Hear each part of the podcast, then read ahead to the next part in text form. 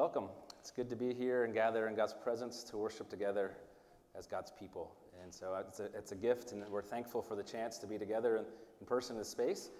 But I also remind you that we have brothers and sisters in Christ that are joining us and watching online. And so we're thankful that in Christ, by God's Spirit, we are united uh, in God's grace towards us. As we begin our time, just a couple announcements. Um, uh, one th- thing to note if we don't have a time of giving in our service, so if you'd like to give to the work of the church, there is a, an offering plate in the back, or you can give online. Also, we have the privilege of participating in the sacrament of baptism. Um, so we're very thankful that, that Audrey Jankowski will be baptized as part of our service. Also, just want to make a note that uh, the next, next two weekends that we'll have a guest speaker, Andy Abernethy, who is professor of Old Testament at Wheaton College, will be speaking.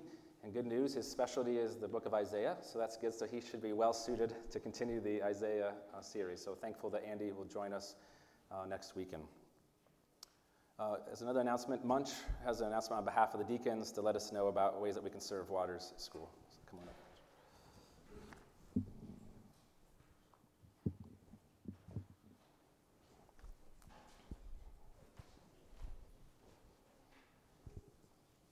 Hi, hello everyone. So in years past, uh, we've been able to put together Thanksgiving baskets, baskets for families at Waters.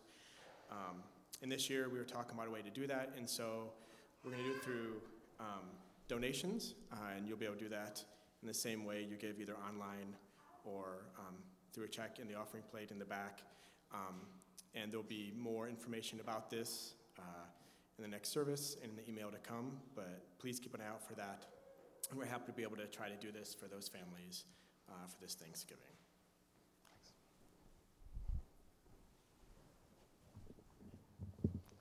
Thanks much. If you have questions about um, the donation towards gift cards for the Waters uh, Thanksgiving meals, you know, please talk to Munch after the service or any of the deacons. Again, we're thankful that we can continue that, not be able to give physical baskets, but to give cards, uh, gift cards to the families uh, uh, at School. Well, God calls us to come and to worship, and let's take a moment of quiet to prepare ourselves to come before God.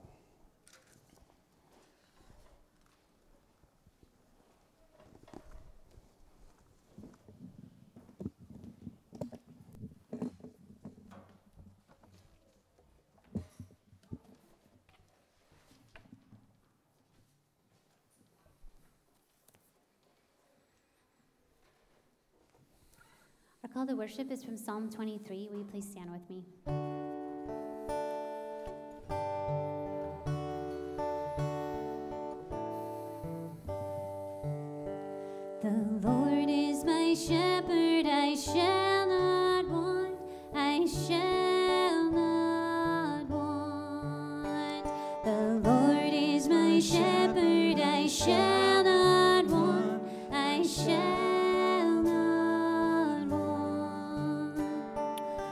Lord is my shepherd, I shall not want. He makes me lie down in green pastures. He leads me beside still waters. He restores my soul. He leads me in paths of righteousness for his name's sake.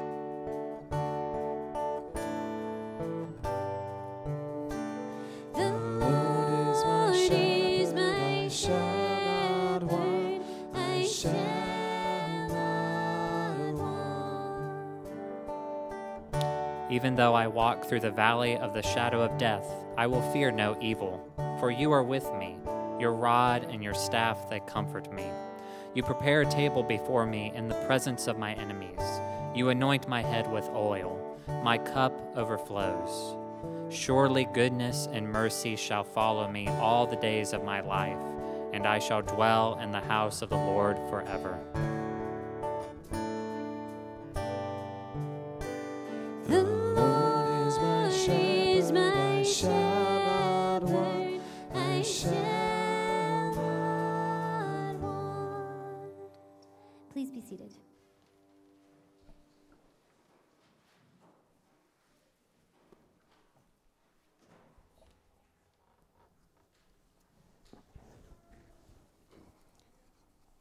Take a moment to remind us of the sacrament of baptism. And it is a joy for us to participate in this gift that God gives us in Christ. Uh, it's a joy for us to uh, welcome Audrey Grace Jankowski into the life of the church. It's a joy for us to be reminded of God's goodness and His provision, not just to Matt and Libby, but to all of us. Just a reminder that baptism is a sign, something that we can see, that we can help us understand who God is and what it means to be part of His people. And so, first, we see that it is water that washes, that cleanses, that God can do in Christ what we cannot do, which is to give new life, to wash us fully clean in His grace. It's also a sign of us being welcomed into the name of Christ, that we are now part of the people of God in this location under the name of Jesus. And so we trust that by God's grace and by His means of grace through His people, that Audrey will have this sign not just upon her skin, but in her heart through the ministry of His Spirit to the church. So it's a good sign and good news, not just for Matt and Libby and their family, but for all of us when we see it, a reminder of God's grace and His welcome into His people. Let's pray. Lord, thank you for this sign that you give us in Christ, that He established to help us to know you as an invitation, but also as an assurance that our place is not because of what we have done or will do, but because of your willingness and ability to wash us new and clean and give us new life. We thank you that our place here in the family of God is, is through Christ, Jesus, that you are the one who welcomes us and establishes us. And so we pray that whoever we are this day, that we see this water, it would remind us of your grace and welcome to us in Christ. In Jesus' name we pray. Amen. Well, this time, Matt and Libby, why don't you come forward with your, your family?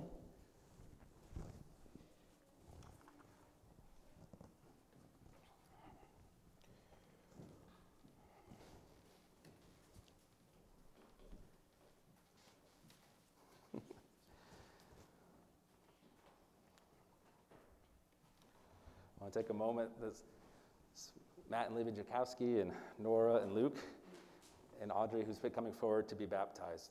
And so let me ask you the questions that we ask parents as they bring their children to be baptized. Matt and Libby, do you acknowledge Audrey's need of the cleansing blood of Jesus Christ and the renewing grace of the Holy Spirit? Do you claim God's covenant promises on her behalf? And do you look in faith to the Lord Jesus Christ for her salvation as you do for your own?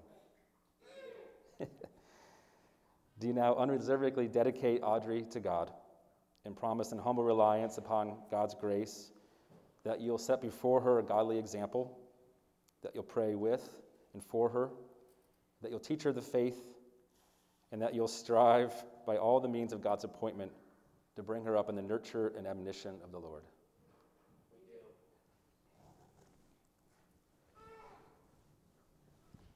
What is your daughter's full Christian name?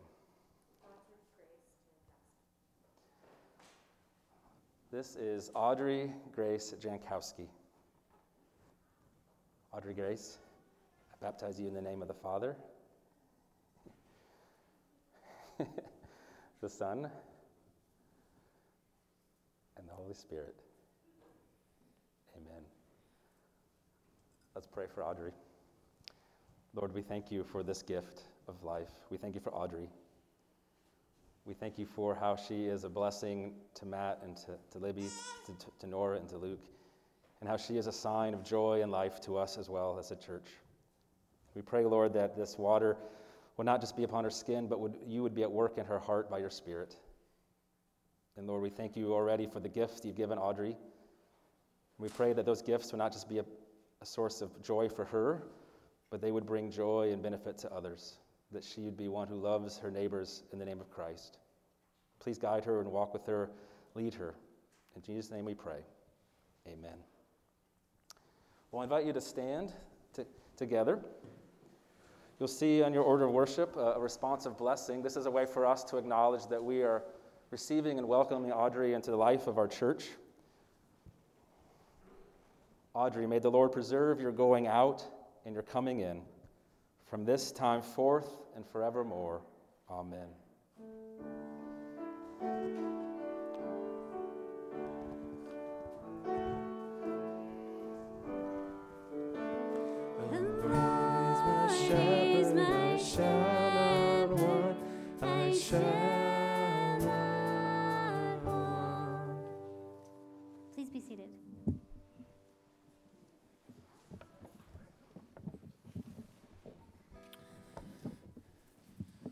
As we go to the Lord in prayer, let's take a moment to pause, uh, to reflect upon what is what we're coming with with our soul and our heart this evening.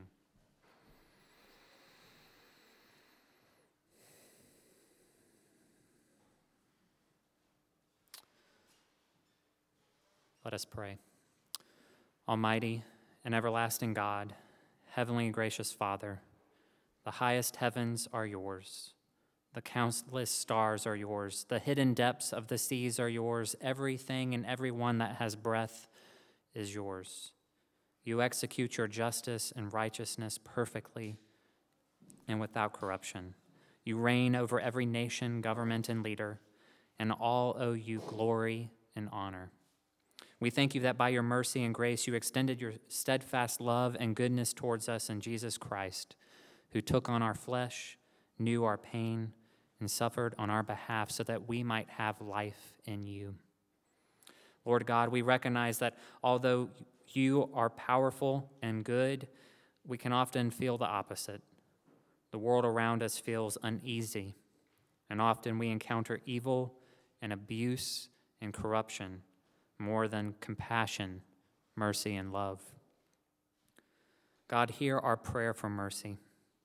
This past week, we have witnessed the rise in COVID 19 cases across our city, nation, state, and world as we brace for this new wave.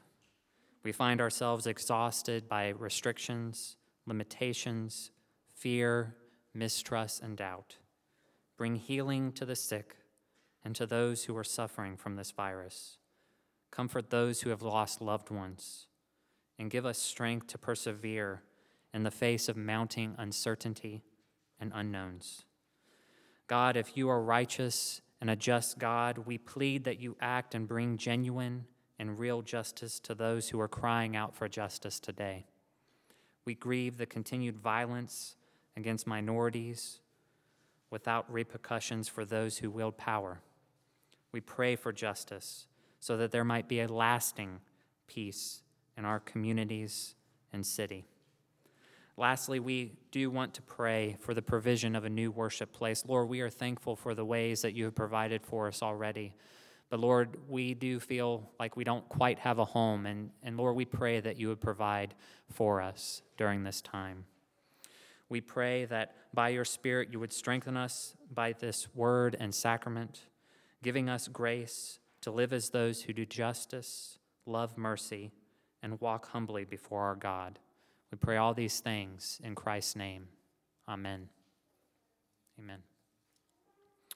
Well, as we continue to worship, uh, it is right and good for us to confess our sins and our burdens to Him. So we'll do this first publicly and then have a moment of private confession. Would you join me in prayer? If we say we have no sin, we deceive ourselves, and the truth is not in us. But if we confess our sins, God, who is faithful and just, will forgive us our sins and cleanse us from all unrighteousness. In humility and faith, let us confess our sin to God. Lord, we are prone to forget your promises. We are prone to see only ourselves and to live as though you, Lord, are powerless in the face of our circumstances. Take a moment to pray to God.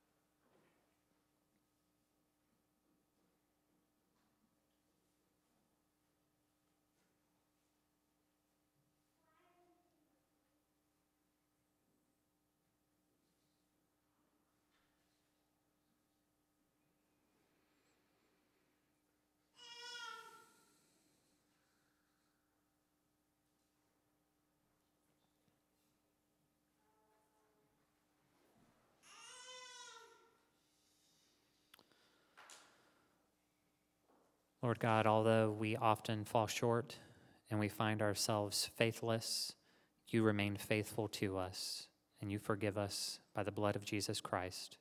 We pray this in your name. Amen. Well, would you please stand with me? And uh, we will recite these words of assurance that come from Psalm 46. God is our refuge and strength, a very present help in trouble. Therefore, we will not fear, though the earth give way, though the mountains be moved into the heart of the sea. Amen.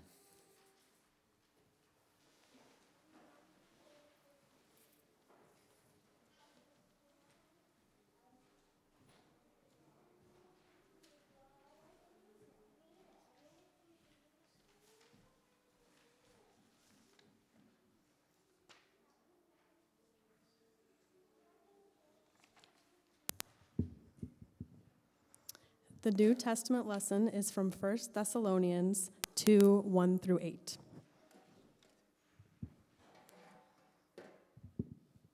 Okay. For you yourselves know, brothers, that our coming to you was not in vain, but though we had already suffered and been shamefully treated at Philippi, as you know, we had boldness in our God to declare to you the gospel of God in the midst of much conflict. For our appeal does not spring from error or impurity or any attempt to deceive, but just as we have been approved by God to be entrusted with the gospel, so we speak, not to please man, but to please God, who tests our hearts. For we never came with words of flattery, as you know, nor with a pretext for greed. God is witness. Nor did we seek glory from people, whether from you or for others, though we could have made demands as apostles of Christ. But we were gentle among you, like a nursing mother taking care of her own children. So, being affectionately desirous of you, we were ready to share with you not only the gospel of God, but also our own selves, because you had become very dear to us. And the gospel lesson is from Matthew 22, verses 34 through 46.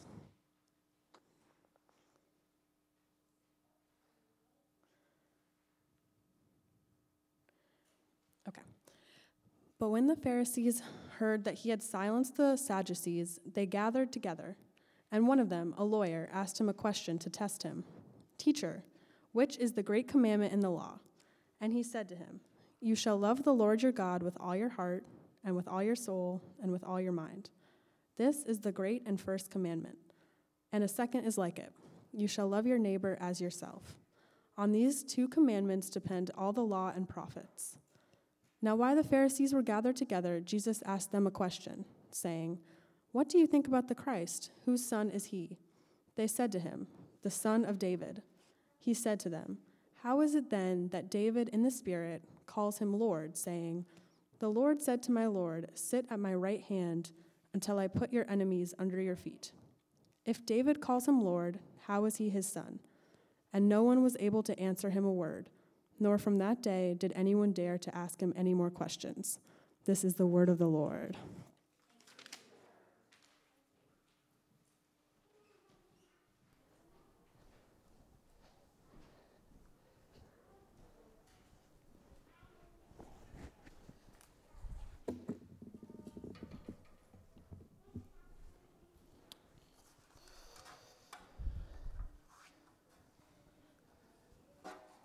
Well, as I mentioned at the beginning, it's good to be with you and have a chance to worship, and I'm thankful for an opportunity to look at God's Word with you. Uh, we're going to continue looking at the book of Isaiah as we've been doing this fall. We're going to look at the beginning of chapter 53. Uh, but before we read that together, I want to take a moment to reflect on kind of entering into the passage and the context of it. James Baldwin has a quote that I think is helpful for us as we think about our passage. He says, Love, love takes off the masks that we fear we cannot live without and know we cannot live within. Love takes off the masks that we fear we cannot live without and know we cannot live within. Maybe as you hear that, you can think of such moments or experiences of freeing and affirming love, maybe in family or in marriage in church or in friendships. Or maybe we feel the pain of its absence, a longing for a love that would allow us to be seen or to be free. Or maybe what we think about is not so much love, but we think about the masks that Baldwin references, about what things we cling to in order to hide or to belong or have a sense that people will think well of us. Well, that quote seems significant to me, and one reason it does in times of uncertainty, when we see our own sin or our attempts at control, or when we feel the mistreatment from others. It's especially in such times that we are tempted to cling to those masks that we have sculpted over time. Whether it's be that you are strong or that you're unaffected, that you are confident, that you are righteous. It could be all sorts of things. But what I want us to think about and hear is that love, one of the things that love can do is it takes off masks, it frees us from them. And in our passage, we're invited to think about and to meditate on the loving actions of our God that free us. But before we look at our passage and think about that, it's helpful to have some context, again, to, to remind us in this large book of Isaiah what's going on. And then remember that the people have experienced a significant trauma. In 586 BC, Babylon, the superpower of the day and of the region, has captured Jerusalem. The city fell, the temple was destroyed. Many of the leaders and many of the people were taken out of the land into exile in Babylon. And all these terrible events happened between chapter 39 and chapter 40 of Isaiah. It's like a silent abyss. Isaiah doesn't give us the details, but it is the context, it's the looming reality for chapter 40 onward in the book. Something devastating has happened. And in this pain and loss and disorientation, God sends his prophet Isaiah to make an announcement over and over again. And we heard some of them the last few weeks. Comfort, comfort, my people says, Your God. Behold, your God is coming to you. And when he comes, his arm will come with power and with tenderness. Hear the good news, Isaiah says to those who are overwhelmed God has not forgotten you. And your story, your relationship with God, does not end with your sin or with others mistreating you. The prophet encourages weary and exhausted people that God will care for them. And so today in our passage in 53, chapter 53, we look at this question of how will God reveal his care? If it's true that God will comfort his people, will give care to those who are exhausted, what will it look like? How will God show a love that can free us? A love that removes the masks that we have. So let's look at our passage. This is Isaiah 53, verse 1 through 12. You can follow on your order of worship or just listen as I read. Who has believed what he has heard from us, and to whom has the arm of the Lord been revealed? For he grew up before him like a young plant, and like a root out of dry ground. He had no form or majesty that we should look at him, and no beauty that we should desire him. He was despised and rejected by men, a man of sorrows, acquainted with grief. And as one from whom men hide their faces, he was despised, and we esteemed him not. Surely he has borne our griefs and carried our sorrows, yet we esteemed him stricken, smitten by God, and afflicted. But he was pierced for our transgressions, he was crushed for our iniquities. Upon him was the chastisement that brought us peace, and with his wounds we are healed. All we like sheep have gone astray, we have turned, every one, to his own way, and the Lord has laid on him the iniquity of us all. He was oppressed and he was afflicted, yet he opened not his mouth, like a lamb that is led to the slaughter, and like a sheep that before its shearers is silent, so he opened not his mouth. By oppression and judgment he was taken away, and as for his generation, who considered that he was cut off of the land of the living, stricken for the transgression of my people. And they made his grave with the wicked and with the rich man in his death, although he had done no violence, and there was no deceit in his mouth. Yet it was the will of the Lord to crush him. He has put him to grief. When his soul makes an offering for guilt, he shall see his offspring, he shall prolong his days, and the will of the Lord shall prosper in his hand. Out of the anguish of his soul he shall see and be satisfied. By his knowledge shall the righteous one, my servant, make many to be accounted righteous, and he shall bear their iniquities. Therefore I will divide him a portion with the many, and he shall divide the spoils with the strong, because he poured out his soul to death and was numbered with the transgressors. Yet he bore the sin of many and makes intercession for the transgressors. This is God's word given for our good. Let's pray. Lord, thank you for who you are, and we thank you for your word. And we pray, Lord, that you would speak to us, that your spirit would be with us, not only to help us hear, but that you would minister to us, comforting us in our weariness and in our fears. We ask this in Jesus' name. Amen.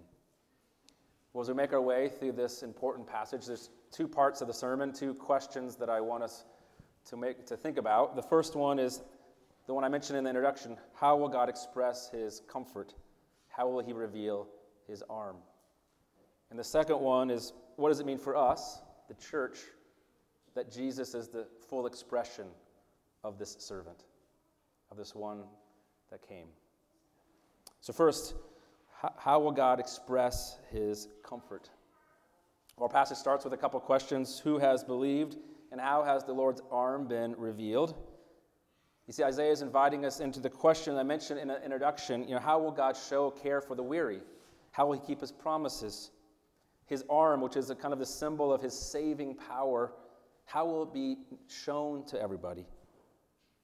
And this is a chance for us to think. In, the face of a strong enemy like Babylon or those who were oppressing the people, it would make sense, right, that we would imagine an announcement of an overwhelming power, an overwhelming might. But what we see, what you heard read in the passage, is one about suffering, humiliation, and loss.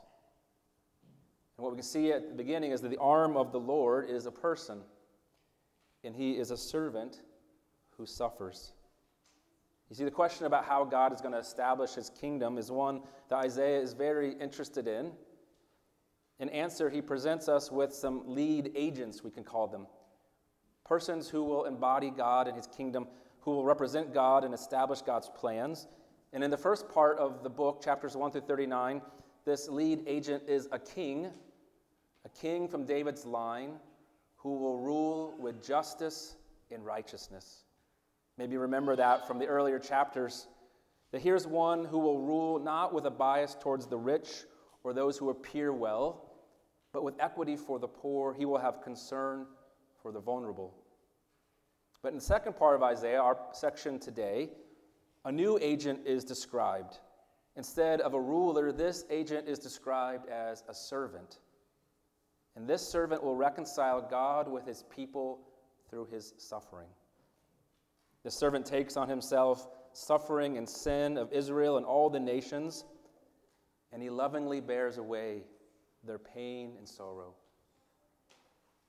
So, how will God express his comfort? And the answer that we have is that it will be in the Lord's servant. For us to kind of think through that question further and make our way through the passage, I want us to see that this revelation of the servant is first, he joins God's people he identifies with God's people and he renews God's people. You see, God, through his servant, joins his people's experience of exile. We've got to try to think and use our imagination. Think of one who's in exile, of, of a refugee, one forced from his or her home and life by the power of another. Let's think for a moment of being unsettled, uncertain, questions about appearance and acceptance, one who might be ignored or looked down upon, carrying memories of trauma and pain, wondering, who am I? Or what will my future be if I have one? And the servant joins such an experience. Our passage tells us he knows sorrow. And he comes forth like a shoot, like a root out of dry and weary ground. He has no form or majesty, no beauty. In fact, he is despised and rejected by men acquainted with grief. We think about God acting, right? We want to think about a deliverer who dominates, right? Forceful. Isn't that what we need? one who crushes or tosses aside those who do not agree. This one, who are described, it does not fit that picture. The servant grows up a scrawny seedling struggling for life, a scrubby plant in a parched field. The eyes of the people flicker across him and do not even see him. He has his own problems. He's not one of the winners. How can he be of any help? But an exiled people, those who know displacement and the consequences of false hope or the mistreatment of others, they need someone to come and join them. What I suggest is that if we think about our own circumstances, we too, in times of weariness and uncertainty, when we wonder which mask will bring us success or a sense of control or protection, we need someone to draw near and join us as well. You see, the first thing we see about this servant is that he joins the experience of exile. But this movement doesn't just stop with joining, it moves to the point of intimate identification, of identifying with us. You see, the, the servant lovingly bears the people's need. Did you notice the, the passage? Maybe some of that's very, maybe it's familiar to us. He has borne our griefs and carried our sorrows. He was pierced for our transgressions. He was crushed for our iniquities. Upon him was the chastisement that brought us peace. And with his wounds we are healed. We are like sheep that have gone astray, but the Lord has laid on him our iniquity. You see this level of identification. Here's one who suffers deeply, crushed, oppressed, afflicted, put to grief, yet the suffering is not due to his own choices or his own misdeeds. Rather, he suffers because he identifies with human sin and misery. He identifies with us. He joins us and unites with us. This passage brought to my mind a scene from a novel called Lila. Lila by Marilynne Robinson tells this scene of a man saying, Once he told me that there was a storm and a bird had flown into the house. During this great storm, a bird made its way into the house. He had never seen a bird like it. The wind must have carried this bird from a long distance, some far off place. And so, what did he do? He opened all the doors and he opened all the windows. But the bird was so desperate to escape that for a while it just flew around. It could not find a way out. And what his experience was, as he said, it left a blessing in the house. It left a blessing in the house, he said, the wildness of it, bringing the wind inside. If you can picture such a scene, invites us to picture this servant actually as a source of disruption. Something that we want to keep out has come in. Something that we don't really want to see is on display. But the result of this disruption is a new air coming in, an, an opening, the spirit or the wind entering an old house. You see, that when the servant comes in, when he joins us or identifies with us, what that means is that we, when we look at him, we see ourselves. When we see his sorrow and his guilt and his weariness, if we look, we see ourselves. And therefore, Isaiah says that the people pulled away, they esteemed him not. This servant who shows up to identify is an unwanted guest because he confronts the people, confronts us with our condition and our need. Of course, he not only suffered, that means, he not only suffered, but he was rejected by the very ones he came to serve. He was rejected by those he joined and identified with. You say they offered their verdict. He was cut off from the land of the living, and his grave was set with the wicked. Yet in this disruption, he let in the wind and the spirit and opened up the windows. And therefore, you and I, we have the choice that we can turn away from the reality that He shows to us, this mirror that He gives to us to see ourselves. We can turn away, or we can look and see that God joins us, and by God's presence, we are not alone. The servant comes in, allowing us to name our condition and name our need and name our sorrow, to take down our masks. The servant joins and identifies with his people, and he renews them. Even though he was rejected, he brings a reversal and renewal. His chastisement brought us peace, and by his wounds we are healed. Out of the anguish of his soul, by the bearing of our iniquities, he makes many righteous. He joins and identifies with us, but more than that, he suffers on our behalf, suffers in our place. And the language here is that the, the very soul of this servant becomes like a guilt offering to God. By offering his life, he takes away the guilt of many, restoring us to God. So, how does God express his comfort? To bring forth an arm that is powerful yet tender, we see it in the servant who joins, identifies, and renews. But the second question I want us to ask with the rest of our time is what does it mean for us, the church, that Jesus is the full expression of this one? What does it mean that Jesus is the full expression? The poet A.M. Juster describes grace in this way in one of his poems Grace is the will to reclaim things the will to reclaim things, to recover what has been lost.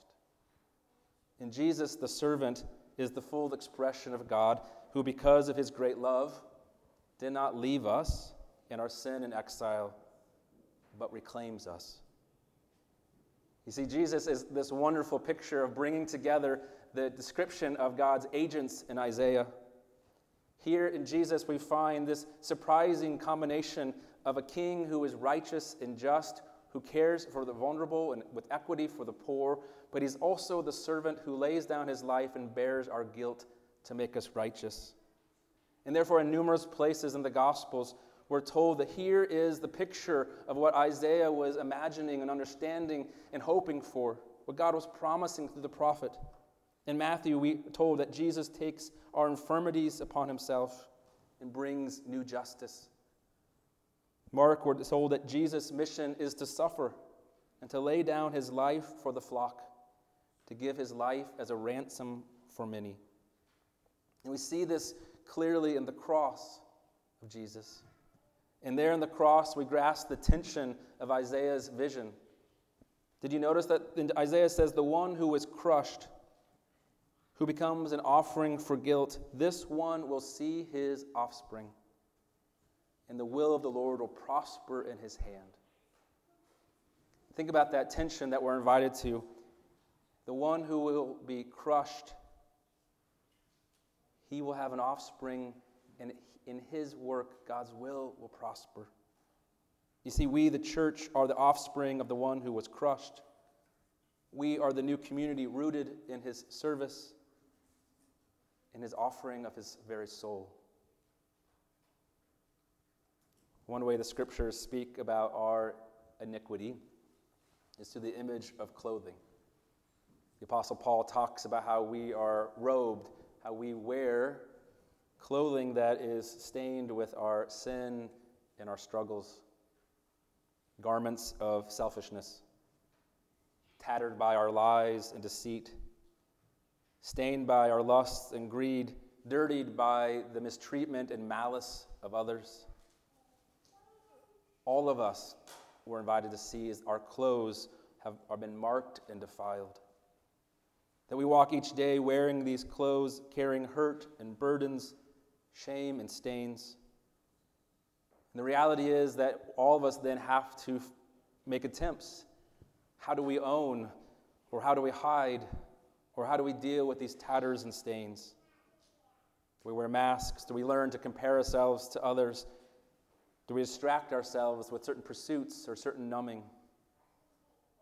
Well, in this picture that the scriptures give us of our need that Jesus, the servant, joins us, identifies with us, brings new life by his cross and resurrection. Because, see, the scripture tells us because of his great love, he took our dirtied garments on himself.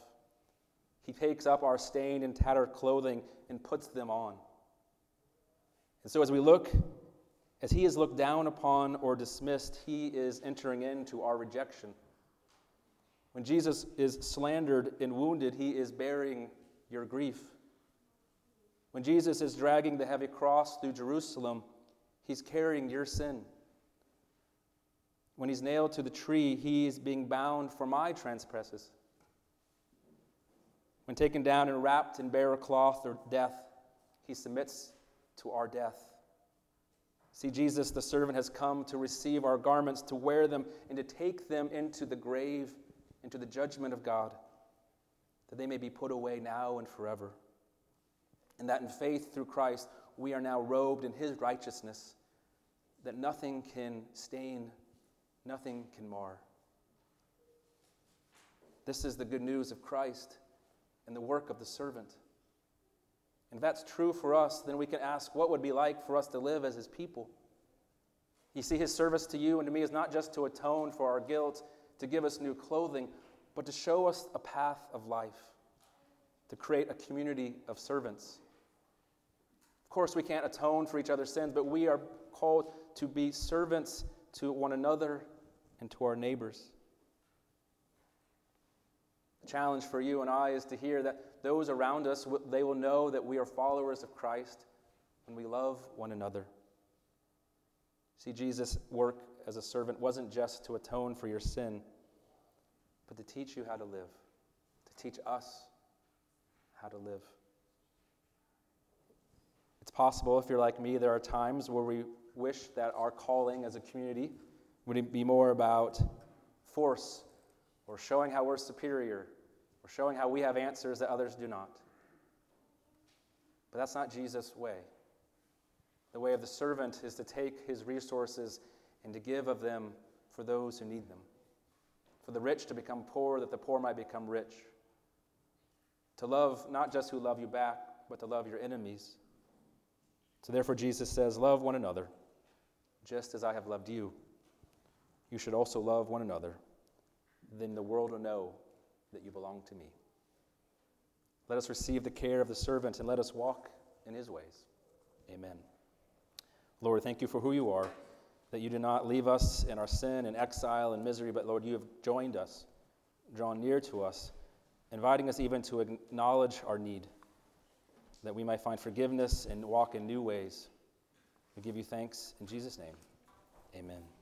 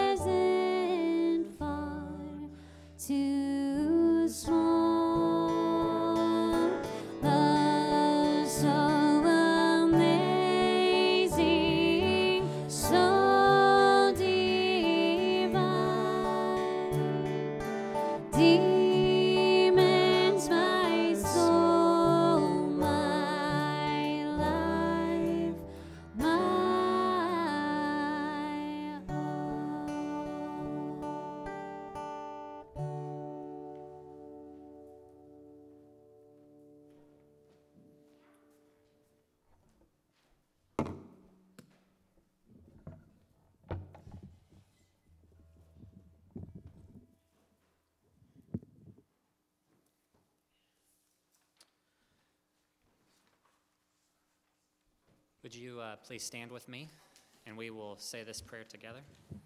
Thank you, Jody.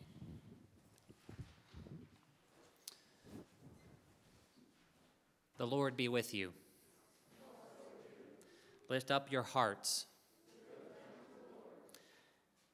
Let us give thanks to the Lord our God. Holy, holy, holy Lord, God of power and might, heaven and earth are full of your glory. Hosanna, blessed is he who comes in the name of the Lord. Hosanna in the highest. You may be seated. Well, I would invite you, uh, for those of you who are participating here or at home, to go ahead and get your elements prepared and ready. Uh, for those of you who are not here with us or do not have the elements with you, uh, we are so thankful that you are here and, and pray that this will be a time of refreshment uh, as we eat together uh, as the people of God. Chad ended his sermon with this note that as this community, this offspring that has been formed, uh, we are those who walk in the way of the cross, the way of suffering. Um, and I don't know about you, uh, but that sounds exhausting and tiring. Um, but yet, our God is loving. He does not leave us to just go figure that out on our own. He gives us His grace. And one of the ways He does that is through this table, through bread and through wine, feeding us by His Spirit.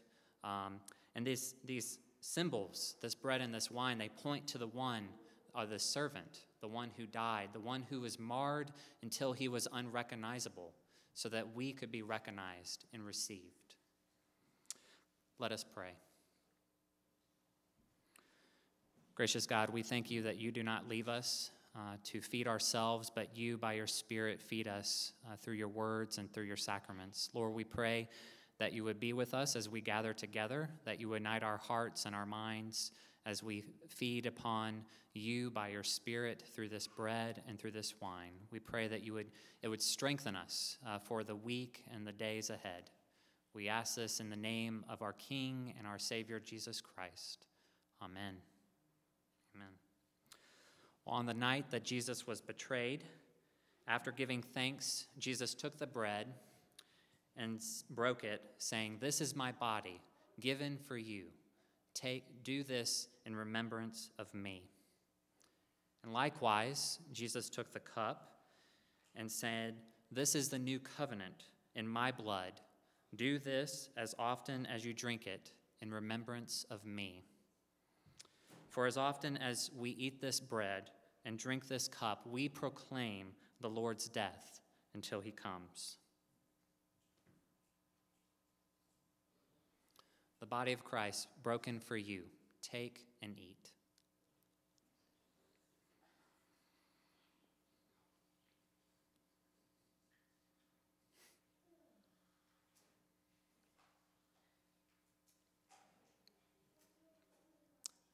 The blood of Christ given for you. Take and drink.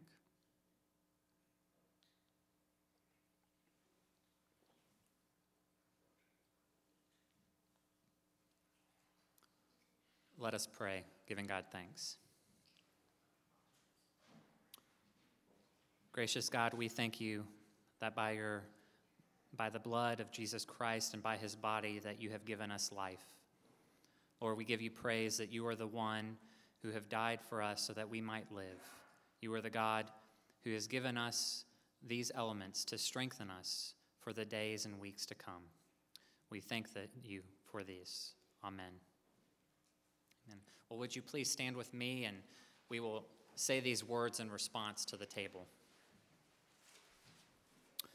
Christ has died. Christ is risen. Christ will come again. Amen. Amen. Now re- re- receive these words of blessing from the Lord. May the Lord bless you and keep you. May the Lord make his face to shine upon you and be gracious to you. May the Lord turn his face towards you and give you peace. Go in the peace of Christ.